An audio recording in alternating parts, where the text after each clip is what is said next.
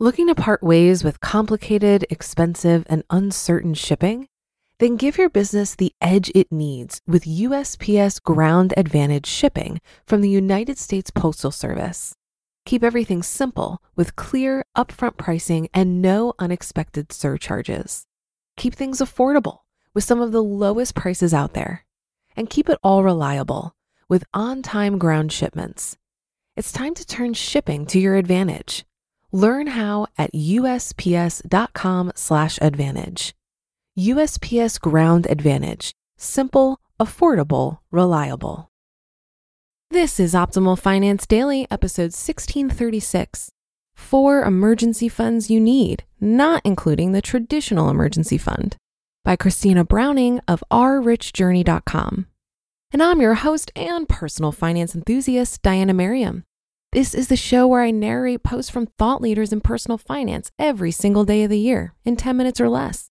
And before we get to it, I wanted to make sure that you know that we have a weekly newsletter sharing tips, tricks, advice, inspirational quotes, and more. It's a great way to show your support and totally free. Just enter your email address at oldpodcast.com to join. But for now, let's get right to it and continue optimizing your life. Four emergency funds you need, not including the traditional emergency fund, by Christina Browning of ourrichjourney.com. When most people think of emergency funds, it's usually one single pot of money that's kept aside in case of an unexpected crisis or emergency. Maybe you keep it in a CD ladder, a money market account, or in an online high interest savings account. But that's not the type of emergency fund I want to talk about. I want to talk about the non traditional emergency fund, the one you store non traditionally.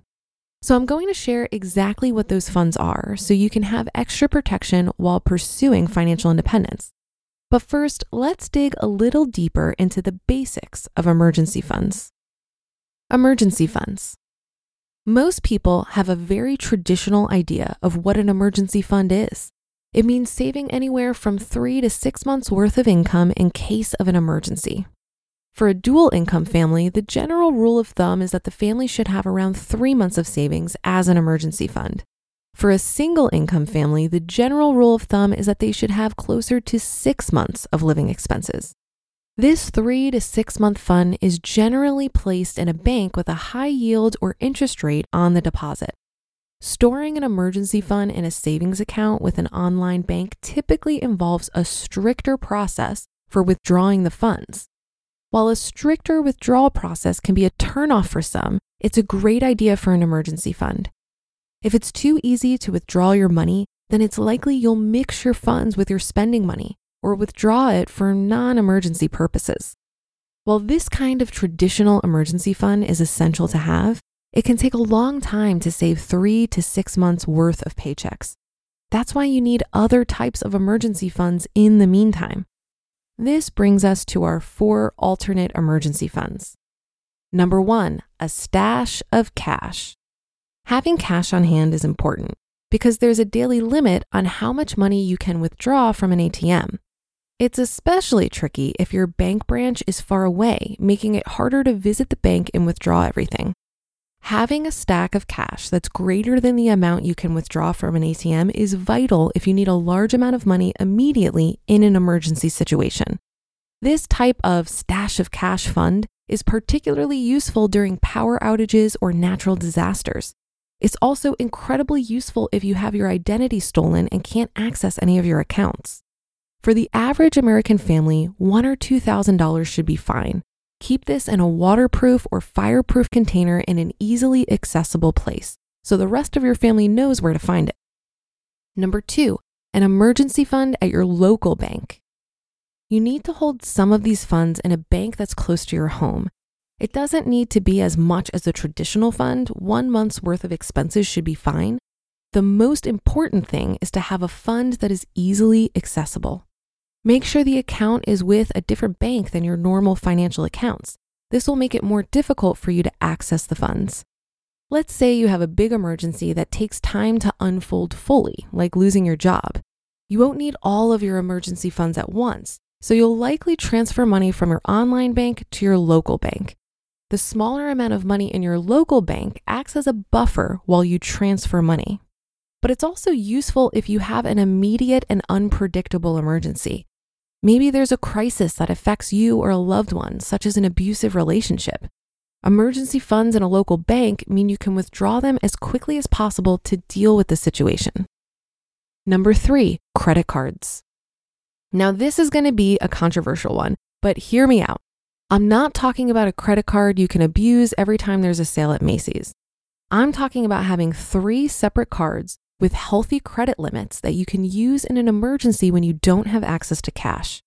I say three cards because there are three major credit card companies American Express, MasterCard, and Visa. Having one card of all three means you know at least one will be accepted when you need to spend or withdraw that money.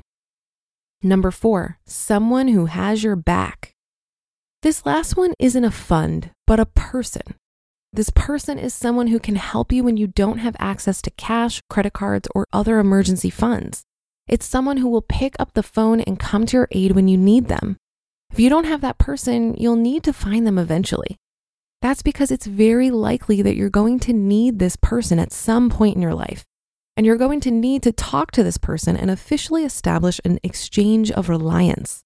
This means that you know without doubt that you can rely on this person in the case of an emergency and vice versa. This person can be a partner, friend, or family member, but the most important thing is that they live close to you. This should be someone who can get to you if your house burns down, and worst case scenario, get to you at a police station or hospital in the shortest possible time. So, hospitals, police stations, and your house burning down, that's not the best mental picture. But we are talking about emergency funds, and you have to be prepared. My recommendation to you is to build your traditional emergency fund, but also think about maintaining these four alternative funds or options.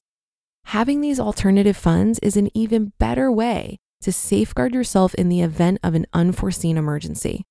It's always important to be prepared, and financial preparedness is a must.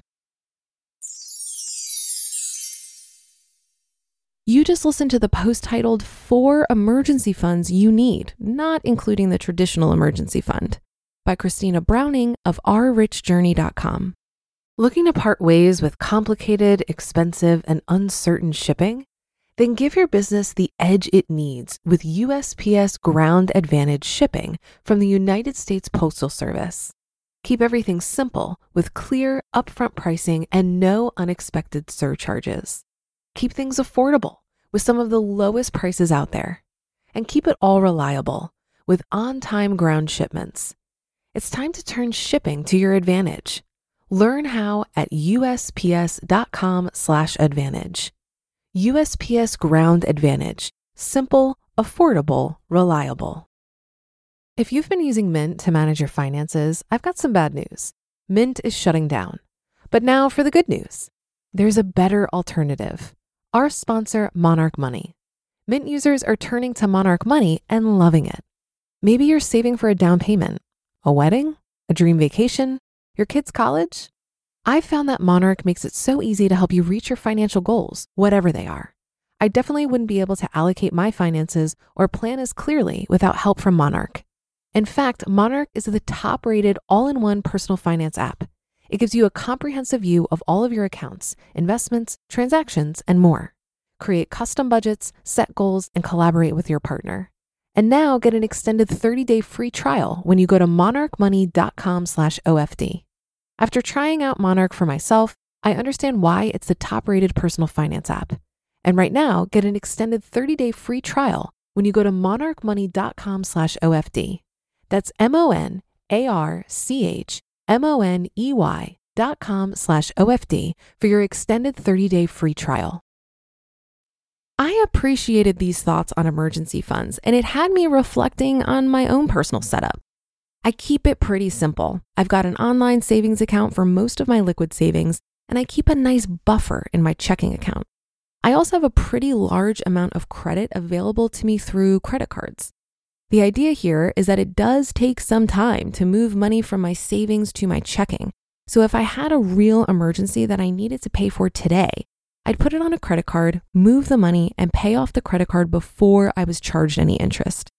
you usually have about a month buffer from when you're issued your credit card statement and when your payments due. If you pay it off in full, you're not charged any interest. Now, while your readiness for an emergency is your responsibility, the reality is that sometimes things happen that you may not have anticipated. So, I actually think finding someone that has your back is the most compelling advice in this article. It reminds me of a time I found myself in a real bind. When I was walking the Camino, which is a 500 mile trek across northern Spain, I mostly needed to pay for things like food in cash. So I would typically carry around 200 euro on me. Well, one day I lost my money somewhere. It was a total accident. It probably fell out of my bag while I was digging around for something else. I was on a pretty remote part of the trail, and the next ATM was two towns away. Luckily, I had made a friend, just some random dude I met on the first day of the trip, and we had spent the last two weeks walking 20 miles a day together. He ended up spotting me money until I could get to an ATM and pay him back. And I would have done the same thing for him if the roles were reversed. The idea that you're totally on your own can be anxiety provoking, regardless of how financially responsible you are. I'm a huge believer in investing as much in social capital as you do in your own financial health. The reality is that we all need each other. And that should do it for today. Have a happy rest of your day, and I'll see you on the Thursday show tomorrow, where your optimal life awaits.